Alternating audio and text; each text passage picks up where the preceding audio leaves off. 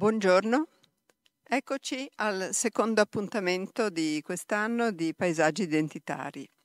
Dopo aver eh, sentito con grande interesse quanto eh, si fa per riuscire a coltivare a Pantelleria in condizioni di grandi difficoltà ambientali, ma con successo, passiamo a affrontare oggi un, una, un tema diverso, una valle intera, la Lunigiana, fra eh, la Liguria e la Toscana, fra l'Appennino e il mare.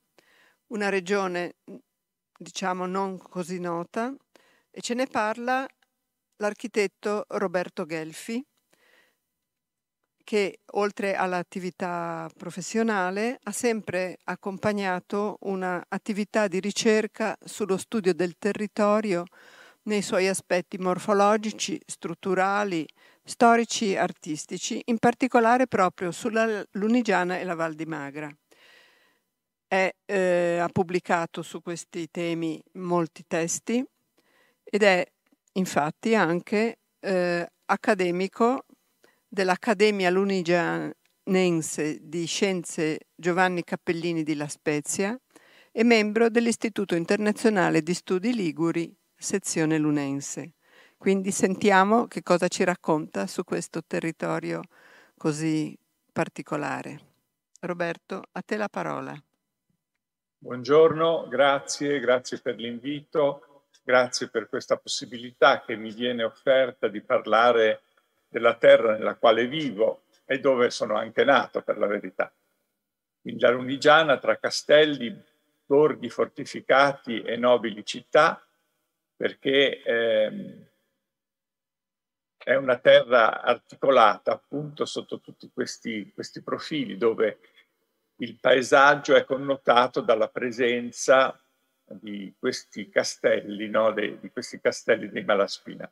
Il mio intervento, per essere un pochettino più ordinato, si articola in tre parti. Una parte introduttiva per prendere in considerazione quello che dal 2000 in poi, diciamo dal 2000 ad oggi, in Lunigiana è stato ritrovato, è stato, è stato valorizzato ed è stato scoperto, no? per cui ci sono, mi sembra opportuno accennare brevissimamente a, queste, eh, in, a, queste, a questi eventi. Poi parlerò dei Malaspina e dei loro castelli, non di tutti ovviamente perché non basterebbe il tempo, per concludere con eh, un, uno zoom sulla nobile città di Fivizzano dove si trova attualmente mi sembra chiuso il Museo della Stampa. Eh? Il Museo della Stampa perché a Fivizzano abbiamo uno stampatore che si chiama Jacopo da Fivizzano,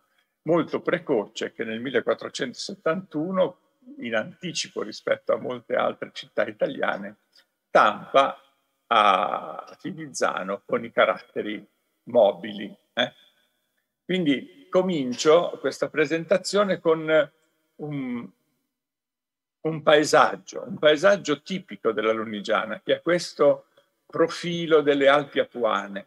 Profilo delle Alpi Apuane che si vede dappertutto, da lontano, persino da Genova. Se voi fate una passeggiata eh, in Val Polcevera, nella parte alta sul crinale, andando verso Voltri, si vedono, si vede questo profilo delle Alpi Apuane composto dal Pisanino, Pizzo d'Uccello, Monte Sagro e che affascinò, eh, affascinò eh, David Herbert Lawrence che scriveva poi arriva il tramonto sfarzoso e fiammeggiante contrastando il colore rosso del punto in cui è sorta l'aurora, i picchi a levante paiono vividi e rosati al di sopra delle ombre che si addensano nella valle. Lui scriveva, poi ve lo faccio vedere, da un giardino pensile che ora non c'è più, della fortezza della Brunella. Nell'immagine vedete naturalmente uno dei castelli della Lunigiana, quello di Podenzana, in primo piano con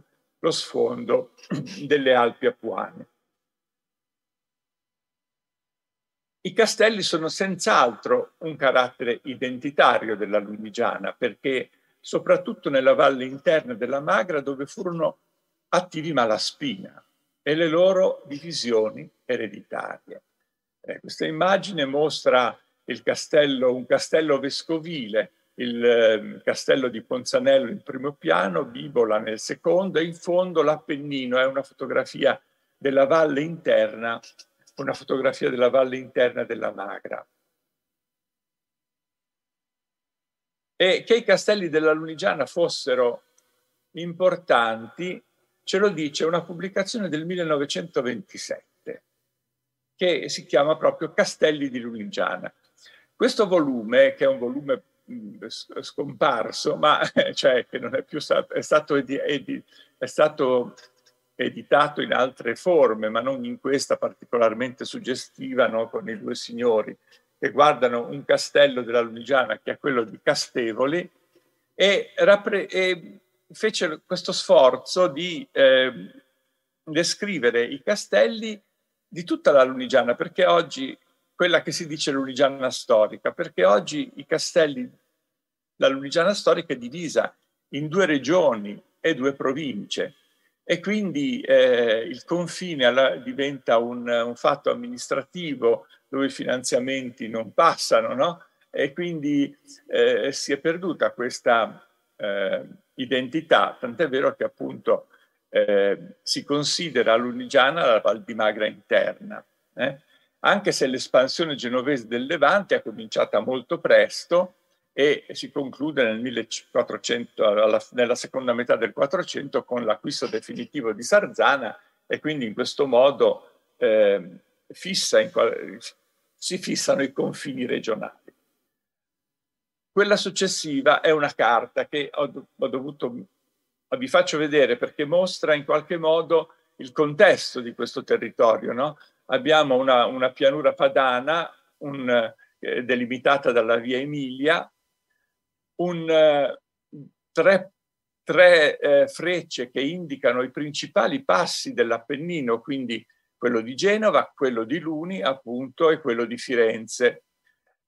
Attorno a quello di Luni vedete questa figura, una figura quadrata, una, una sorta di rettangolo, è quello che si intende, è quella che è la Lunigiana storica, che, era, che collegava Luni con Parma e quindi eh, il, il il passo, diciamo così, la bassa Val di Magra, il punto dove la linea di costa si salda con il continente. Cioè l'Uni viene costruita proprio su un punto geografico molto preciso. Lì finisce la costa peninsulare e comincia quella ligure, no? Da lì si attraversa in direzione di Padova. E questo è un carattere della Lunigiana perché in questo modo diventa è, è, è la porta dell'Europa, la porta italiana, la porta italiana della, dalla penisola, dalla parte occidentale, tant'è vero che questa porta, come la chiamava anche eh, Federico II, clavis et janua tusce, chiave porta della Toscana, si riferiva a Pontremoli, che è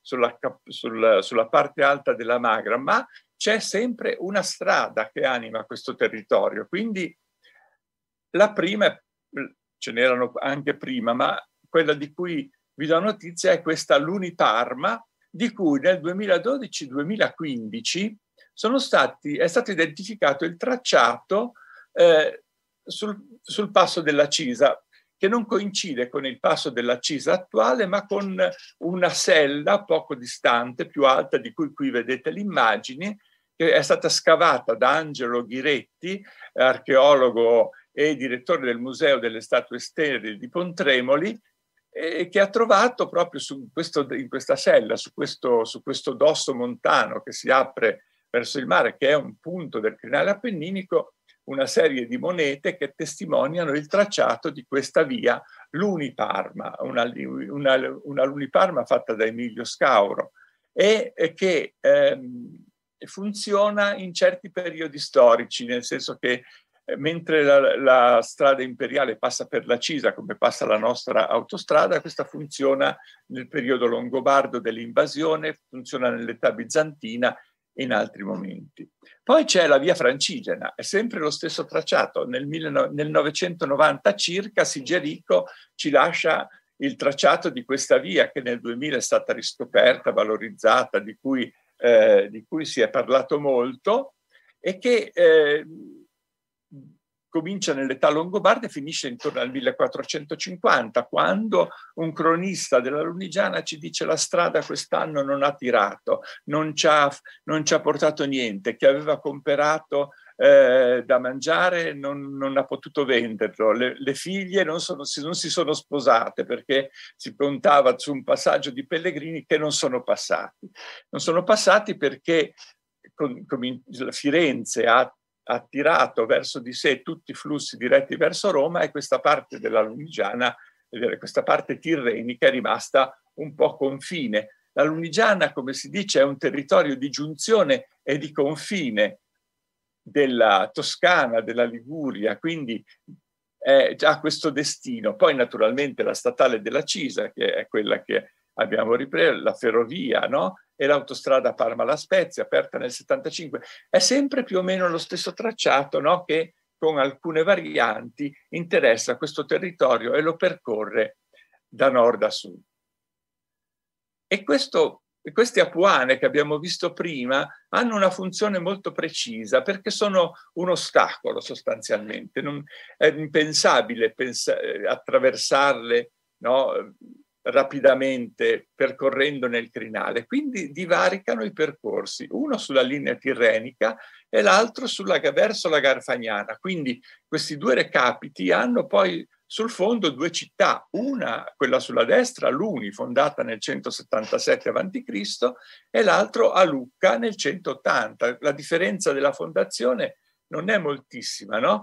Però Lucca diventa capitale longobarda del ducato di Tuscia con rivendicazioni anche sulla Lunigiana. Luni, come si sa, decade, no? È una delle città che, eh, che muoiono, come dice Dante.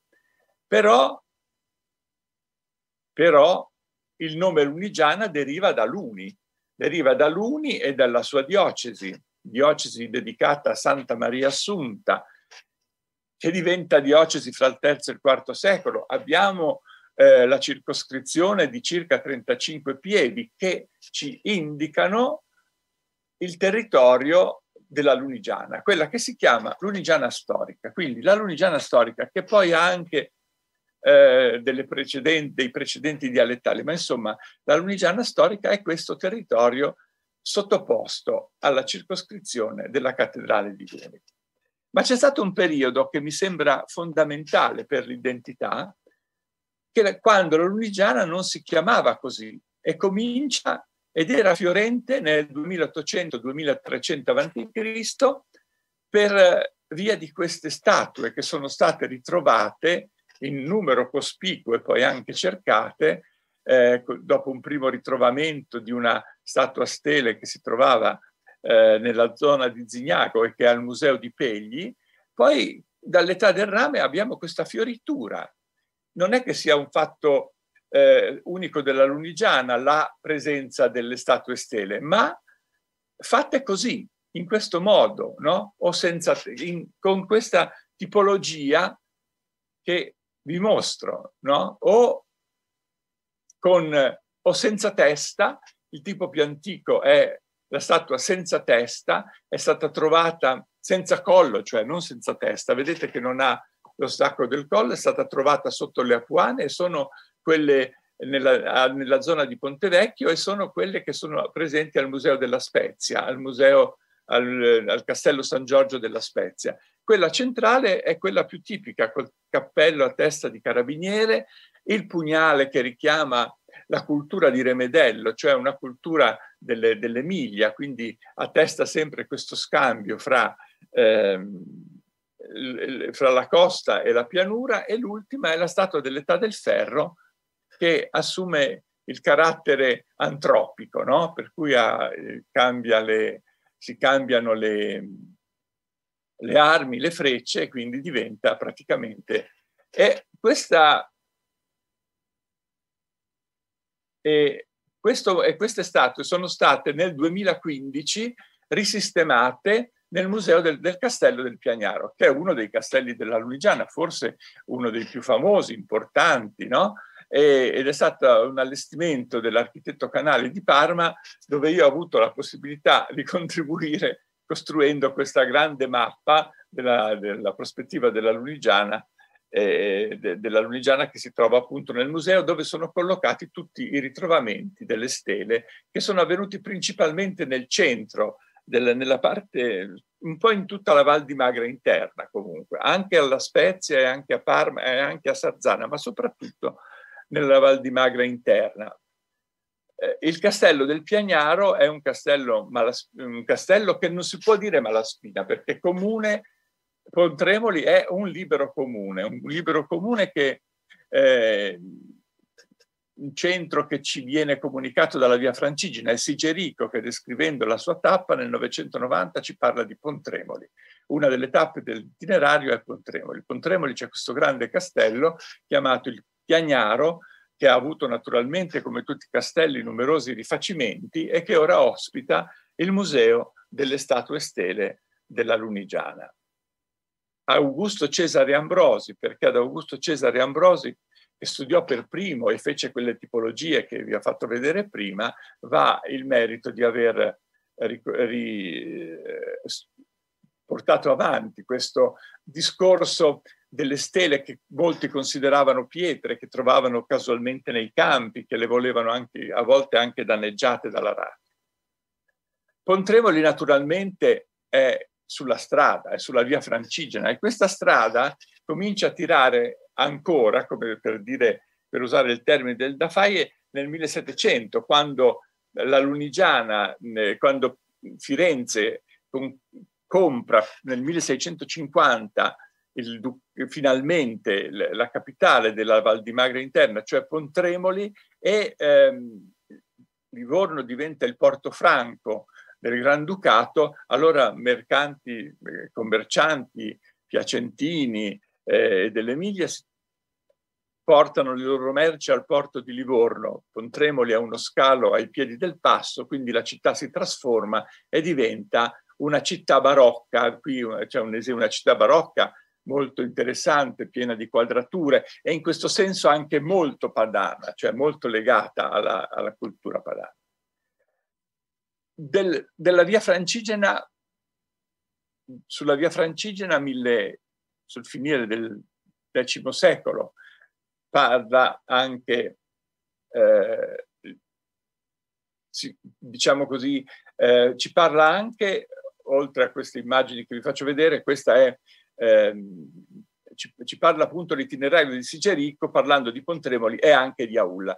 Questa è una figura della Lunigiana storica la figura è molto complessa, però il segno rosso è la via francigena, il segno marron è il confine della eh, diocesi, il baricentro, il baricentro di questa figura è Aulla. Aulla è eh, fortificata da un, una, una, una fortezza poderosa eh, una fortezza poderosa, diciamo ferrigna, che domina la confluenza del Vara della Magra. È un, non è un castello malaspignano, è una fortezza costruita nel Cinquecento e ne ha tutti i caratteri. La cosa interessante è che eh, nell'Ottocento, eh, primi del Novecento, fu abitata dalla famiglia inglese dei Waterfield, una famiglia inglese che come tanti veniva in Italia a cercare il castle, il castello, no? dove dimorare. Eh, quindi trovano questo castello eh, semi abbandonato, lo trasformano in residenza signorile e costruiscono sulla terrazza, sul terra, sugli spalti di questo castello, un giardino pensile che doveva essere molto bello. E da questo giardino pensile, situato proprio nel centro della valle, David Herbert Lawrence, che era loro amico, scrive quei quel pensiero che vi ho letto all'inizio. Purtroppo i restauri filologici sono terribili e il, eh, il eh, giardino pensile non c'è più, come non c'è più eh, la dimora dei Waterfield. C'è comunque il castello quando è passato nelle mani dello Stato, è diventato museo, museo di storia naturale, è stato diretto per molti anni da Almo Farina, che lo ha, dal professor Almo Farina, che lo ha anche diciamo così, organizzato. Ma la cosa più interessante è che questa fortezza che noi vediamo rappresentata in un,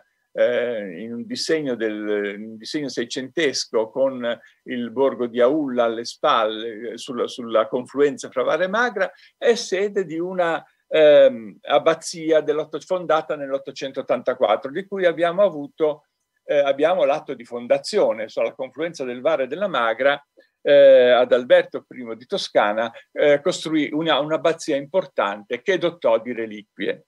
Intorno al 1000 quest, ehm, questa abbazia fu ehm, intitolata San Caprasio perché eh, vi furono trasferite le reliquie di San Caprasio. San Caprasio è un monaco eh, che viene dalla Costa Azzurra, dall'isola di Lorraine, no? e viene trasferito ad, ad Aulla. Di questo si parlava sempre eh, come se fosse una leggenda, perché la, la, tradizione popolare lo aveva accolto, ma non si era mai trovato nessuna, nessuna traccia archeologica. Di fatto, all'inizio eh, degli anni 2000 c'è stata una, eh, una campagna di scavi all'interno della chiesa parrocchiale attuale di Aulla, che era l'antica abbazia, dove sono state rinvenute uno, una chiesa precedente, più antica della seconda, che era la chiesa di Adalberto, e poi una terza chiesa. Al centro vedete questa fossa, questa fossa che è più lunga perché c'è un punto A e un punto B. Il punto A era il centro della chiesa di Adalberto dove c'erano eh, le reliquie quando eh, la chiesa è stata ampliata è stata spostata la fossa che conteneva un sarcofago in stucco con i resti del, si suppone di San Caprasio perché le eh, analisi delle ossa e tutte queste cose hanno fatto sì che eh, il, il, san, il corpo trovato lì corrispondesse come epoca a quella del santo di Leven e il vescovo Binini di allora lo ha nominato patrono dei, dei, della via francigena in Lunigiana, perché si era in quel periodo. È stata una scoperta molto importante che ora è, muse- è musealizzata, ha restituito al, ehm, alla Lunigiana una, un pezzo di storia molto, molto importante ed è visitata da molti pellegrini perché la via francigena tutto sommato funziona e quindi è un ospitale, un punto di accoglienza eh, molto importante. Mi sembrava giusto dirvi queste tre cose perché eh, in questi ultimi anni eh, la, la, scoperta della via romana, la musealizzazione delle statue stele e la, San Caprasio ad Aulla sono stati effettivamente dei eh, momenti molto interessanti e di crescita. Naturalmente eh, la Lunigiana, ora parliamo dei Malaspina, Spino Secco e Spino Fiorito, tra castelli e borghi fortificati. Eh? Ancora una foto, questa che è una variante di quella che vi ho fatto vedere prima, e questa terra, questa terra che dopo la, la scomparsa di Luni, eh, dopo il periodo longobardo e bizantino, insomma, era popolata, eh, diventa Marca Obertenga. No? Marca Obertenga, eh, una delle tre marche, Aleramica, Arduinica e Obertenga, fondata nel 951 per, eh, sconfi- per ehm, contrastare le, le invasioni saracene lungo la costa e da questo ceppo Bertengo nascono i Malaspina.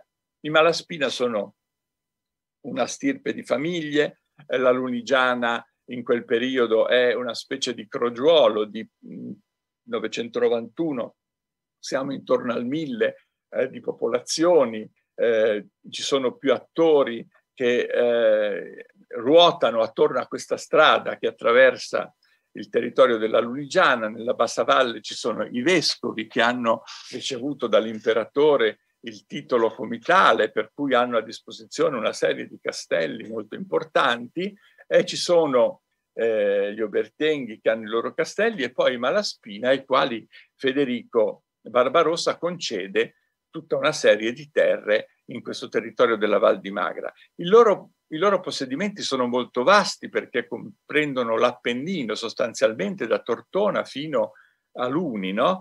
Ma, ehm, e quindi di conseguenza sono ai margini delle grandi città che sono Genova, Piacenza, Lucca, che si stanno riorganizzando e stanno avanzando, quindi vengono in qualche modo eh, racchiusi no, in, questa, eh, in, questa, valle della Magra che loro ehm, cercano di riconquistare e di, eh, e di avere come possedimento, in contrasto con i vescovi di Luni che poi finiranno nel 1306 con il, diciamo così, la pace di Castelnuovo, è il periodo in cui Dante è in Lunigiana e queste, questa stirpe si divide ehm, in due sostanzialmente. Nel 1221, siccome eh, fra il, i rami dello spino secco, dello spino secco e dello spino fiorito. Eh?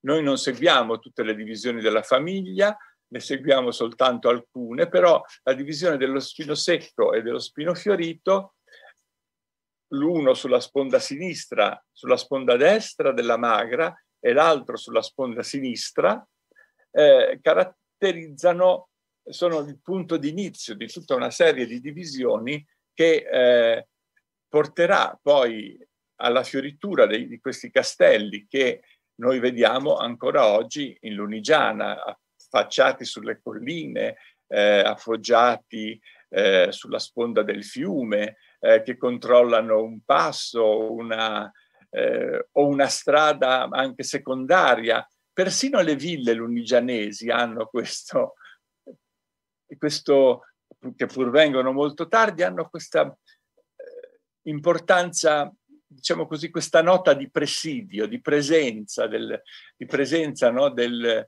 eh, di presenza del potere in qualche modo lungo, lungo, la strada. I malaspina dello spino secco hanno uno spino secco che non ha, eh, questo è, una, un disegno diciamo di uno stemma che poi ha anche il leone, che è un privilegio concesso, quello più an- dall'imperatore, quello più antico non ce l'aveva, e mentre quelli, eh, quindi hanno lo spino secco, mentre quelli dello spino fiorito sulla sponda sinistra della magra adornano gli spini dell'antico, dell'antico rovo con un fiore e quindi si chiamano dello spino fiorito. Siccome la parte alta della Val di Magra era controllata da Pontremoli, libero comune che a un certo punto rifiuta il passo persino all'imperatore, no? che, non, che non fa passare l'imperatore, pagandone poi le conseguenze naturalmente, ma e che quindi attesta il suo confine meridionale su un limite molto preciso, che sono due, i due torrenti della Capria, Capria di destra e Capria a sinistra. Sono, è un confine invalicabile che rimane fisso fino a, per tutto il Cinquecento, per tutto il Seicento.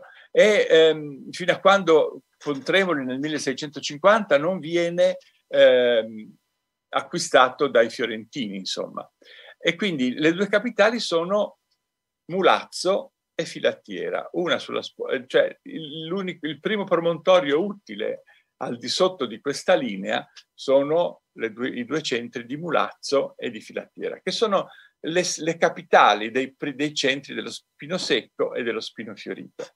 Eh, cosa vuol dire capitale? Vuol dire che ehm, all'interno del marchesato, cioè di una serie di, di, di, di centri, ne viene scelto uno come capofeudo, cioè il luogo dove, cost- dove il signore risiede, dove, possiede, dove, c'è la corte, dove c'è il castello. Tenete conto che il feudo è, una, eh, come dire, è uno stato per cui tutti i sudditi devono rendere omaggio al signore, al padrone. Questo castello è questo è il castello di Mulazzo, una foto di un po' di anni fa, quando nevicava ancora, quando nevicava ancora.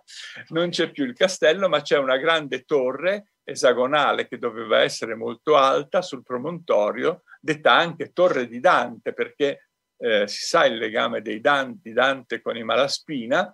Il castello è un borgo fortificato che adesso ha al centro la chiesa, ma sulla parte più estrema, sul fondo si vede l'Appennino, c'era questa grande torre del castello Malaspina, un castello molto importante.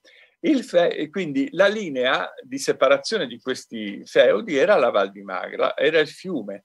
E sul fiume c'è questo castello che si chiama Castello di Villafranca, nel senso che i Malaspina dello Spino Secco si tengono un piede d'appoggio sulla via francigena, cioè sulla sponda sinistra, eh, sulla sponda destra, sì, vabbè, sulla sponda sinistra del fiume, che sarebbe stata quella dei loro consorti, perché sono tutti cugini dello spino, eh, dello spino fiorito, no? E quindi la, questa lunigiana che ha spino secco che ha un appoggio in questo centro di Villafranca. Purtroppo il castello, è, questa è una foto da, tratta da questo libro Castelli di Lunigiana che ci offre ancora oggi una, una documentazione molto importante sul, sull'assetto di questi castelli all'inizio del Novecento. Poi è passato, ora eh, è praticamente quasi un rudere irriconoscibile. Poi ci sono stati terremoti ed anche le bombe che hanno distrutto ad esempio Aulla e, e un po' anche Villafranca, quindi di questo castello non rimane traccia, però è molto importante perché genera poi a sua volta un feudo. Generare un feudo significa che c'è un marchese che ha dei figli e che a sua volta eh, genera altri feudi, ben sei sono quelli generati poi dal marchesato di Villafranca. Eh, sulla sponda sinistra del fiume dello Spino Fiorito, Filattiera, capitale dello Spino Fiorito. Filattiera è un certo molto importante che ha una pieve bellissima sulla, su, lungo, lungo, la via, lungo la strada della Cisa, un tempo sulla via Francigena, si dice che fosse un centro bizantino, una specie di, pontremo, di porta della via Francigena molto antica dove scendeva quella strada che passava dal passo del Varoria prima di passare da Pontremoli, però insomma la Lunigiana è un crocevia di strade. Questo centro eh, rimane eh, indipendente fino a un certo punto e poi passa sotto l'orbita di, del Granducato di, di, Toscana nella seconda metà del Cinquecento e ne segue le sorti. Eh, voglio dire, questo, questi feudi malaspiniani che rimangono alcuni fino al 1787, tant'è vero che quando il Vinzoni eh, cartografo celebre di Levanto, si eh, disegna una, una, delle sue carte della Lunigiana verso la fine della vita, verso il 1772-73, eh, rappresenta sempre questa terra del vescovo di Luni, eh, però dice mi sono sentito in dovere di, dove, di rappresentare anche le famiglie alle quali eh, sotto le quali sono queste sue piedi, queste sue, queste sue proprietà, quindi eh, disegna appunto questi feudi malaspiniani che sono una, formando una specie di macchia di leopardo, che così è la lunigiana di quel periodo. E eh, vi faccio un esempio di cosa significa poi la successione dei Malaspina, no? Eh, la divisione del feudo di Mulazzo, allora siccome seguivano la legge longobarda, non c'era il primogenito che prendeva tutto il feudo, ma in realtà veniva diviso fra i figli il feudo, per cui il feudo di Mulazzo nel 1266 si divide nel feudo di Mulazzo, che rimane tale, nel feudo di Giovagallo e nel feudo di, di Villafranca. Vuol dire questi tre, questo era già un capoluogo feudale. Giovagallo lo diventa ed è il castello di Moroello Malaspina, quello che Dante eh, di cui parla Dante nel Purgatorio, no? Valo, eh, il vapor di, Val, di Val di Magra, eh, marito di Alagia Fieschi, c'è tutto un legame familiare fra no? Eh, eh, le politiche matrimoniali dei Malaspina sono molto importanti, no? con questi centri che poi diventano, con Genova, con le famiglie più importanti della nobiltà, dei centri limitrofi che sono delle capitali di Stato e Villafranca che diventa feudo autonomo. Allo stesso modo, il feudo di Filattiera nel 1275 si divide, dando, generando il castello Ver, del, di Olivola, il feudo di Olivola e quello di Verrucola. Quello di Verrucola è quello sul quale poi torneremo verso la fine perché da questo nasce Fivizzano. Eh? E queste foto sono tra... E poi ancora il feudo di eh, Filattiera si divide in quattro, quindi abbiamo Malgrate, eh, Castiglione del Terziere, Bagnone, Treschietto, eccetera, no? perché potremmo continuare all'infinito con queste divisioni. Ma questo significa che su ogni, per quello che voi trovate su ogni, se visiterete la Lunigiana, vedrete questi castelli che si affacciano sui colli a poca distanza uno dall'altro. No? Non ho fatto la superficie del territorio, eh, la densità no? di questi insediamenti. Il castello di, Magra- di Malgrate è centro di un feudo che dura fino al 1700, fino all'età napoleonica, no? E, mentre Castiglione del Terziere, che, del quale poi eh, parlerò un, un, poco più diffusamente, diventa eh, sede del capitanato fiorentino nel 1451, perché la Repubblica di Firenze naturalmente pre, prima il comune, poi la Repubblica premono e poi il Granducato su questa terra di Lunigiana per conquistare le terre che eh, gli assicurano il, il, passaggio della strada, no? il controllo di questa strada importante no? che può portare invasioni, può contrastare, come era successo nel 300, la bocca dell'Arno addirittura. Tra il 1550 e il 1650 ci sono 16 feudi dello spino secco, 9 dello spino fiorito, no? perché nel, in questo periodo il feudo di Verrucola era già stato eh, inglobato nel Ducato fiorentino. E vi faccio vedere questa carta eh, dove, voi, eh, dove, si vede in celeste, questo, questa macchia azzurra è il territorio di Pontremoli, che è molto vasto ed, ed era, ed era del, del, del, sotto gli spagnoli, in realtà del Ducato di Milano. Ci sono queste macchie gialle, no? Questo è il capitanato di Fivizzano, che è del, del Granducato di Toscana, c'è la Repubblica di Genova verde che voi vedete che si è mangiata tutta la parte costiera e al centro della Lunigiana rimane questa, questa specie di arlecchino che sono tutti i feudi che sono stati generati da queste divisioni dei Malaspina, tipiche del loro, del loro casato. Il, fe- il, Castiglione del Terziere è interessante perché eh, era parte del capitanato di Fivizzano, cioè, intanto è questo capoluogo fiorentino della Lunigiana, ma soprattutto perché poi ha una storia molto particolare. Viene acquistato dal professor Loris Jacopo Bononi, di cui quest'anno, vedete, è morto nel 2012, di cui quest'anno ricorre il decennale della morte e sabato prossimo a Sarzana, nella sala comunale, c'è una commemorazione dove si parla di questo castello che è eh, diventato sede del Centro Umanistici Niccolò V, che ospita una grande biblioteca perché il professor Bononi, oltre a essere medico, farmacologo, era un letterato finissimo e raccoglieva, eh, raccolto tanti testi, anche antichi, della Lunigiana e della, legati, legati alla storia della Lunigiana. Io visitai il castello tanti anni fa, quando era ancora, eh, quando era ancora giovane, poi non c'è stata più occasione, ha una grande terrazza che spazia sulla Val di Magra e ehm, oggi è della signora Raffaella Paoletti ed è visitabile su, su appuntamento, ma Loris Jacopo Bononi è di Fivizzano e quindi tornerò poi su questo personaggio perché eh, a lui si deve in qualche modo, anche, anzi anche in qualche modo, si deve a lui e al fratello la fondazione del Museo della Stampa.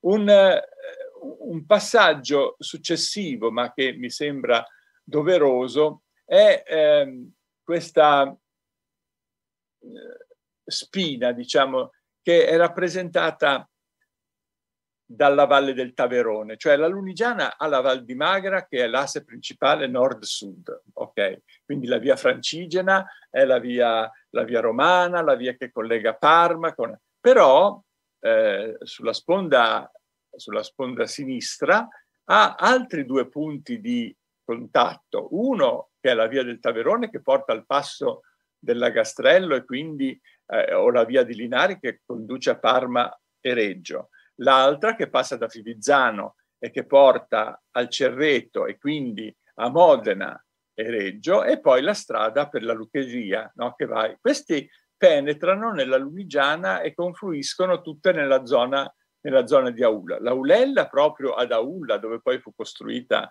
l'abbazia di, eh, di San Caprasio. La valle del Taverone un po' più sopra ed è una valle che rimane sempre feudale sostanzialmente perché non è mai stata, il Granducato di Toscana non ha mai acquistato questi feudi, anche perché dicevano che fosse più la spesa che l'impresa, però eh, che quindi alla fine non, non, ne fosse più valsa la pena. Nel momento in cui eh, il Granducato di Toscana nel 1650 acquista Pontremoli, tutto il resto no? che quindi ha in mano le chiavi della, de, de, de, della valle, tutto il resto rimane in secondo piano. Su, questo, su questa valle fioriscono numerosi castelli, uno di, quest, di quelli è questo qua, di Mon, quello di Monti di Licciana, che si deve a una che apparteneva al feudo di Olivola, ma il marchese di Olivola, poveraccio, eh, a un certo punto dovette contrarre un debito con i, con i marchesani di Villafranca e eh, alla fine dovette cedergli numerosi castelli, no? E quindi per questa ragione che lo spino secco di, al quale appartenevano i marchesi di Villafranca invade anche la, le terre del ramo fiorito, che sono quelle della Valle del Taverone. Uno di questi castelli, molto ben conservato, di proprietà privata, è quello di Monti di Licciana, e poi che si genera anche lui in piccolo feudo, naturalmente da una separazione del marchesato di Villafranca, diventa capofeudo nel 1500 e in questo capofeudo c'è Licciana eh, che eh,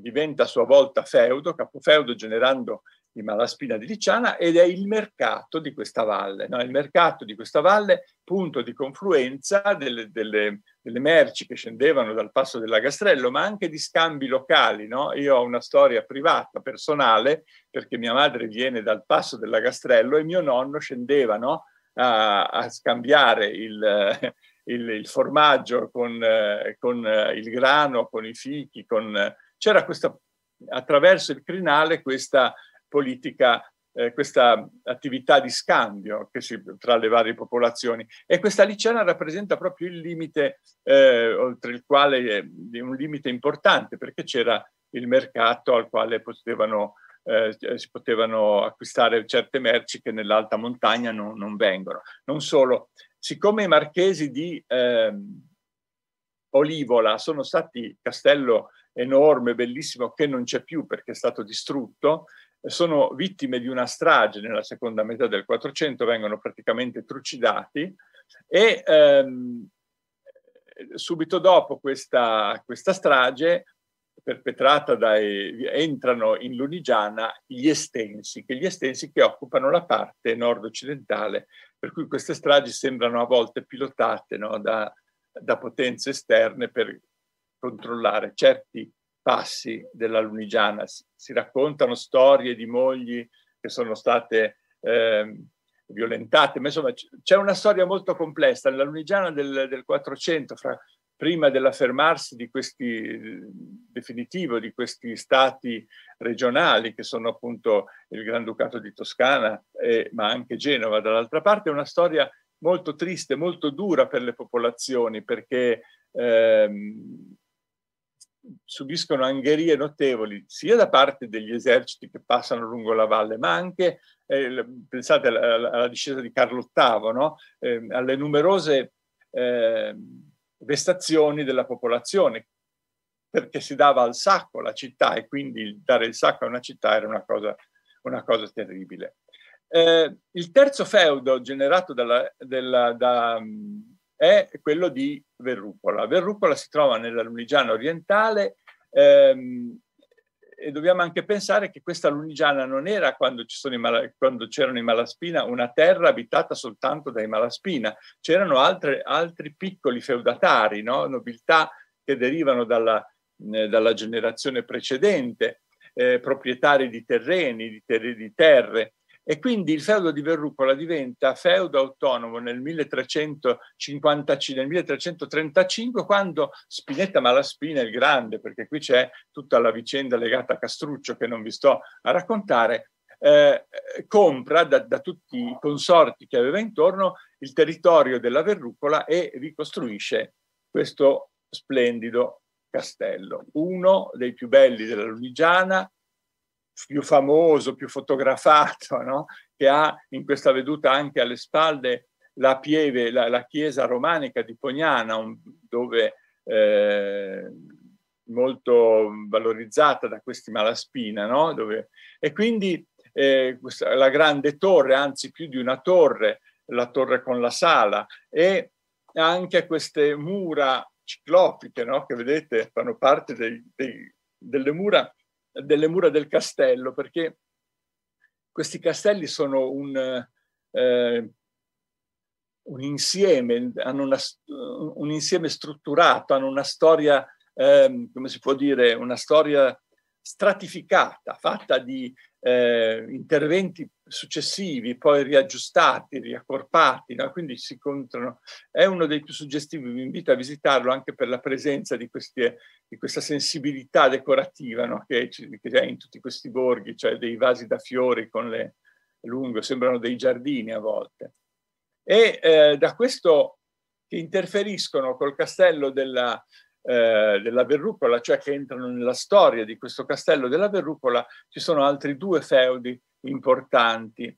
Fos di Novo, eh, che fu fondato da Spinetta Malaspina nel 1340, anche lì acquistando i terreni da i, diciamo, diritti di altre persone, vi trasferisce la residenza e muore nel 1352 proprio nel castello di Fosdinovo. Il castello di Fosdinovo è famosissimo, è visitato da, da, da, da, sempre la famiglia si, si, si, presta, è privato, si presta per, eh, per, per fare visite, per, per, ospitare comitive, insomma, perché si parla di Dante, perché ospitò Dante, eccetera. Quindi è un castello molto importante.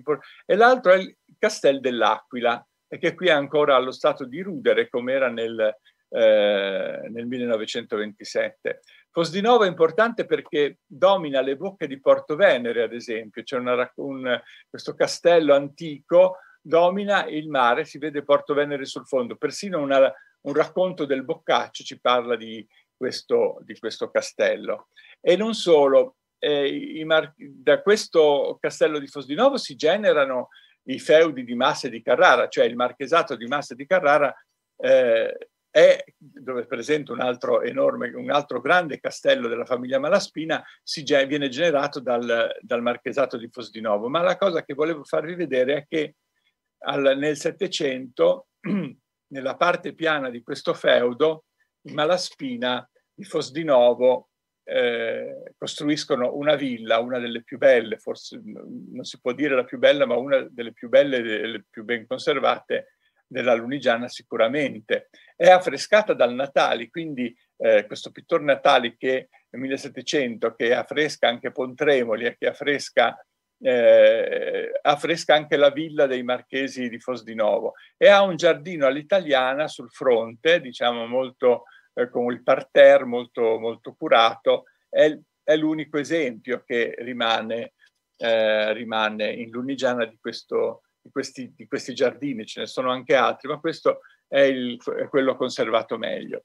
E si trova nelle vicinanze di Sarzana perché il feudo di Fosdinovo è uno di quei denti no, che eh, la, il confine della nuova che, che, che, si mantiene fino ad oggi, uno di questi denti della, de, del, della, de, della regione Liguria eh, no? che non si spiegano a volte, dice ma perché fin lì, no? due, pur essendo a due passi di Sarzana, ci sono certi confini, della, il confine di Levante della, no? della, de, de, della, regione Liguria si fissa nel 400 e questi feudi lasciano la loro traccia, perché questo è un feudo che dura fino a Napoleone.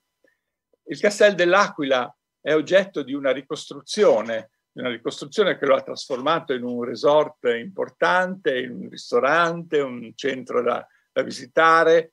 Eh, alle, eh, diciamo, ha sul retro questo, questa punta delle Apuane che è il pizzo d'uccello, no? una di queste grandi vette. Eh, questo si, si, può visitare, ma entra nella storia e fu abitato da questa dinastia un po' famigerata della verità dei marchesi di Castel dell'Aquila, che furono quelli che nel 1418 per impossessarsi del feudo della verrucola oppure per altri motivi eh, uccisero, praticamente fecero una strage, ammazzarono tutti i, i cugini praticamente, eh, perché poi erano tutti parenti, tutti feudatari della verrucola, tranne uno, tranne uno Spinetta Malaspina III, l'ultimo marchese di, eh, di, di, di, di, Verrucola che come, nelle, come, in Macbeth era stato dato a Baglia, non era in casa e quindi è stato, è stato risparmiato. Viene, eh,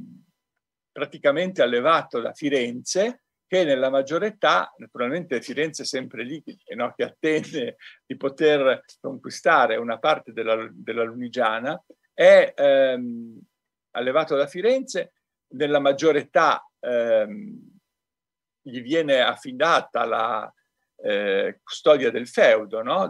però eh, i fiorentini si fanno firmare un testamento che alla sua morte il feudo della Verrucola ed anche il centro di Fivizzano, che eh, a quell'ora, in quel periodo, stava crescendo, diventasse possesso fiorentino. Quindi nel 1478, per cessione fatta in vita dallo stesso Spinetta, il feudo della Verrucola passò a Firenze. No? Quindi questa è la storia, però insomma si capisce no? ehm, il tentativo no? Del, di possedere queste, queste, terre della Lunigiana da parte eh, della, de, de, della, Repubblica di Firenze.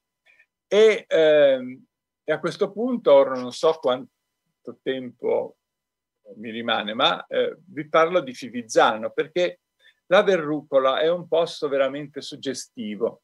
È costruito, come si dice verrucola, verruca vuol dire ehm, concrezione di, di, di, di un promontorio roccioso abbastanza infossato all'affluenza di due torrenti. No? Quindi è molto piccolo di fatto, non ha spazio per un mercato, eh? è un centro di potere molto, molto importante, quindi poco distante praticamente c'è un ampio pianoro, eh?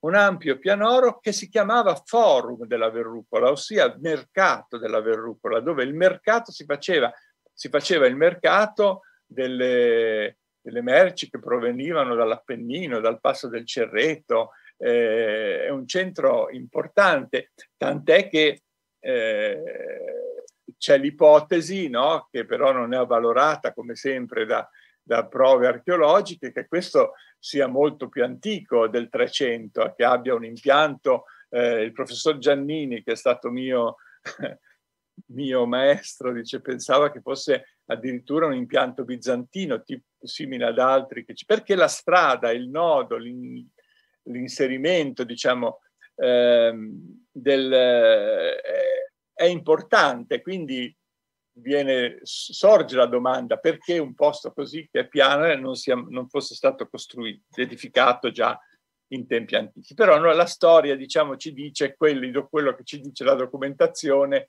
fino a questo momento è che già al tempo di Spinetta, questo, di Spinetta Malaspina, quindi siamo nel 300, questo centro che si trovava poco, più, poco distante dal paese fosse in fase di crescita, si sviluppasse e desse luogo a una città, poi una città che eh, il Carducci diceva una perla sperduta tra i monti, no? perché il Carducci fu ospite dei Fantoni in questo palazzo che vi faccio vedere dopo e quindi naturalmente disse però il centro è importante come voi vedete da questa come si può vedere da questa figura questa figura molto schematica rappresenta le mura no?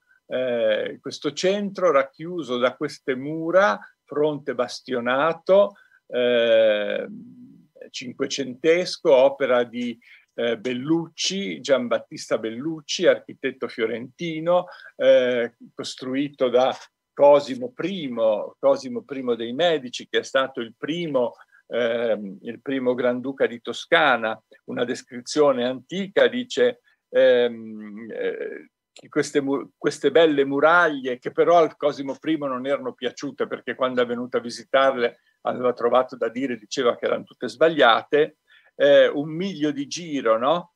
E quindi eh, vedete la strada che passa attraverso il centro e questo grande spazio, questo grande spazio ehm, dove si affaccia la chiesa, che sembra poi ritagliato, è la piazza grande, cioè la piazza del mercato. La stricata alla fiorentina, come si dice, è adornata da una fonte una fonte del duca Cosimo III, la fonte medicea, eh, con eh, eh, la grande vasca e eh, i delfini che, eh, che gettano acqua all'inferiato, insomma la, c'è la bella cancellata che la protegge, una vasta macchina che forniva l'acqua alle, agli zampilli portata da fuori, c'è tutta una storia.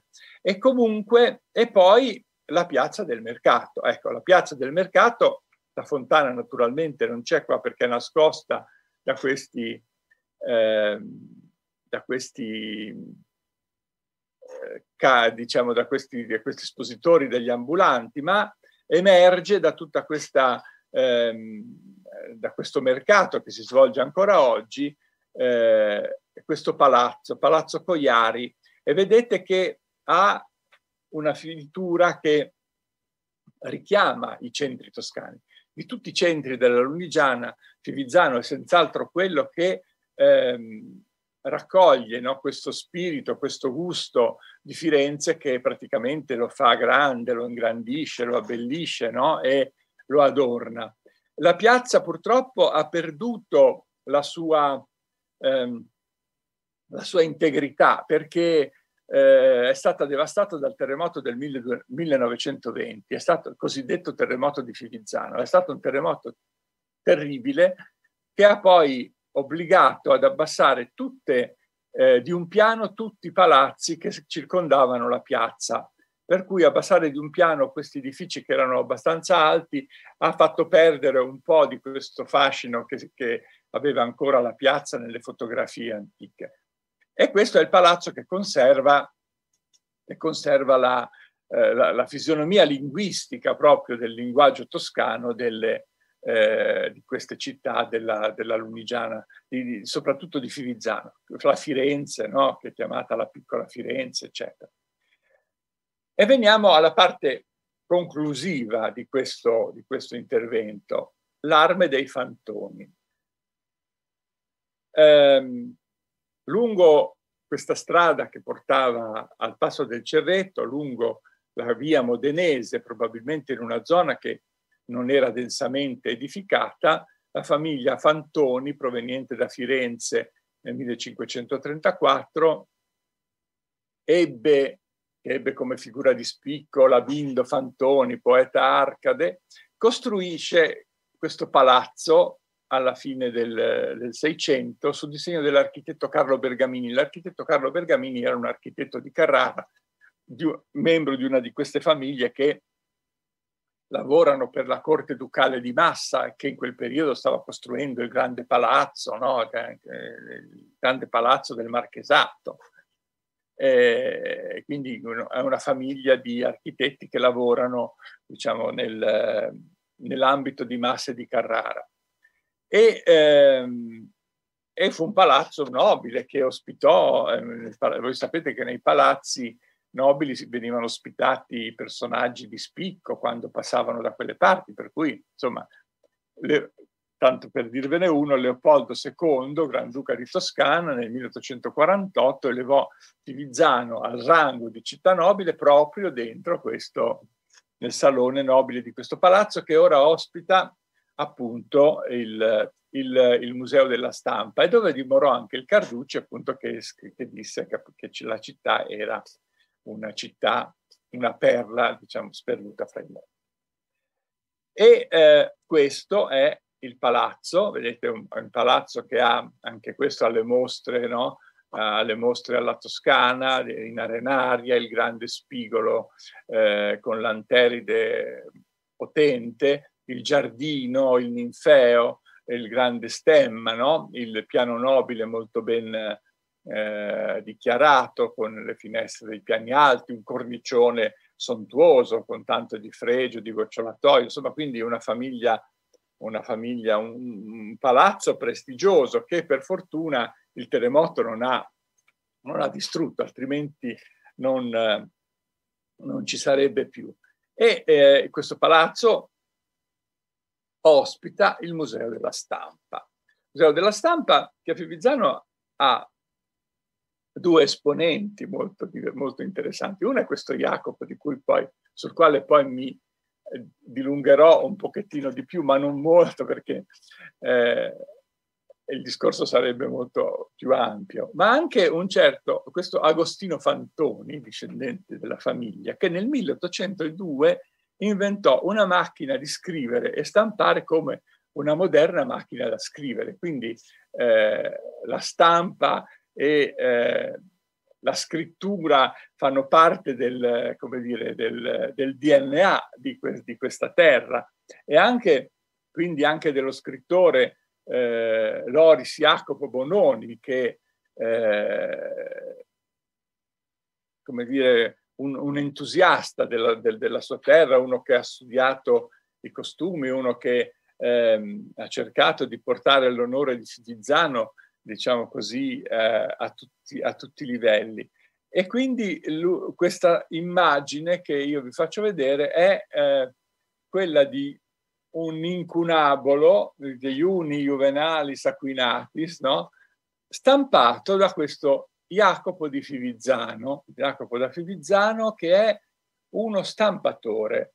Eh, il Gerini, che è un uh, cronista del, della, della Lumigiana storica, Emanuele Gerini, che scrive sugli uomini illustri, dice non per desio di guadagno, perché avevano già molto denaro questi, ma per vaghezza dell'utilissimo ritrovamento, cioè dell'invenzione della stampa. Tenete conto che siamo nel 1471, Gutenberg 1453-55, in Germania tutti gli stampatori dal 1465 al 1470 in Italia sono tedeschi, noi ce ne abbiamo uno del 1471 a Fivizzano, quindi insomma eh, prima che altre città più importanti avessero il, il privilegio di avere questa stampa con caratteri mobili che consentiva di eh, formare le pagine. No? I caratteri mobili sono questi cubetti sui quali è impressa la lettera che vengono accostati e, e, e, composti in modo da formare il testo della pagina e poi vengono pressati sulla filigrana e quindi abbiamo una pagina come quella che voi vedete qua, no? che è di questo Iovinale, il, il primo, eh, il primo incunabolo zanese a detta di Loris Jacopo Bononi che ha studiato, anzi ha pubblicato nel eh, cinquecentenario de, de, de, della stampa proprio questa, ehm, questa nel 1471 al 1900, nel 1971 il ricordo di, questo, di questa particolare cultura, che si, di questo particolare eh, oggetto, che sì, oggetto, non si può neanche dire oggetto, di questo particolare lavoro che si faceva a Fivizzano, perché Jacopo da Fivizzano aveva studiato a Venezia, aveva imparato a Venezia forse da un certo, da, dove si praticava la stampa, a usare questi caratteri. Suoi, e quindi si riconoscono i suoi caratteri perché lui lavora sia a Venezia, lavora sia a Fivizzano che a Venezia. A Venezia e a Fivizzano usava dei caratteri diversi, cioè a Fivizzano aveva i suoi caratteri e a, e a Venezia aveva i suoi caratteri. Eh, si sa che questi caratteri poi a Fivizzano, forse per via del terremoto che naturalmente aveva colpito la città nel mille, intorno al 1480, eh, finiscono a uno stampatore di Lucca, quindi sono stati riconosciuti caratteri mobili di Fivizzano a uno stampatore di Lucca, mentre quelli di Venezia sono stati riconosciuti a un, cara- a un stampatore dalmata delle bo- di Cattaro, quindi uno delle, da, della Dalmazia. Quindi abbiamo due gruppi, di, due nuclei di, eh, come dire, di eh, incunaboli di Jacopo da Fivizzano. A Fivizzano c'è il più antico, anche che ora è a Parigi e che dicevano che non fosse stato, insomma, che Bononi, al, al quale crediamo per la sua, eh, come si può dire, tenacia e nel, nel, trovare gli argomenti, la sua indagine puntigliosa dei documenti, che, questo documento, che questa pagina del Giovenale fosse stata composta proprio a Fivizzano e lì sia stata stampata. Tant'è vero che il Gerini, intorno al 1470, i rarissimi libri di Virgilio, delle satire di Giovenale, degli uffizi di Cicerone e l'uffizio della Beata Vergine, secondo alcuni. Quindi eh, E pensate ancora che nel 1470 non era ancora definitivamente, anche se Firenze sicuramente aveva il suo influsso su Fivizzano, perché la, la, dire, la sottomissione completa col testamento di Spinetta è del 1400, eh, di un decennio più tardi, no? E quindi c'è però questo, tutto questo lavorio a Fivizzano. Fivizzano è una terra eh, amena, con un paesaggio collinare che la circonda, che poi ha le sue ville, no? la villa della Pescigola, la villa dei Fantoni a Noletta, altre case di... e quindi si, che, si, che si distingue fra, le, fra, i centri della Lunigiana. Cioè la Lunigiana è una, è una valle policentrica dove non si forma più la capitale come se Lucca ha mantenuto il ruolo di capitale, ma la Lunigiana no, perché eh, Lugni non c'è più e quindi si è formata Sarzana, che è sicuramente il centro più importante della bassa Val di Magra, c'è Pontremoli, fondamentale nella, nell'Alta Valle, ma nella Lunigiana orientale il capoluogo è senza dubbio Fivizzano. Fivizzano, appunto, terra ehm, terra nobile dove ci sono questi stampatori precoci. Il Jacopo da Fivizzano era del, apparteneva alla famiglia Onorati eh, e aveva degli, de, degli aiutanti che erano Alessandro e Giambattista, quindi sono in tre, che si chiamano Comites in Amore Benigni. Comites in Amore Benigni è il titolo, diciamo così, dell'Accademia degli Imperfetti, che sempre Loris Jacopo Bononi con il fratello Eugenio Bononi, che è scomparso purtroppo quest'anno e che era il direttore del Museo della Stampa, eh, eh, ci hanno, eh, hanno utilizzato per la rifondazione di questa Accademia degli Imperfetti nel 1968. Quindi è una terra che tiene alle sue tradizioni e che mantiene questo carattere toscano che noi possiamo apprezzare se avremo il piacere di l'opportunità di visitarla e di eh, ammirarne personalmente no, le, le, bellezze, no, che sono non bellezze eclatanti, ma tante in un spazio, in un territorio no, che vengono valorizzate dal paesaggio, appunto dell'Appennino, delle Apuane, del, del, del passo della Cisa e da questa, eh, distesa, da, questa, da questa prolificazione, proliferazione di castelli e di borghi fortificati che stanno sui poggi delle colline.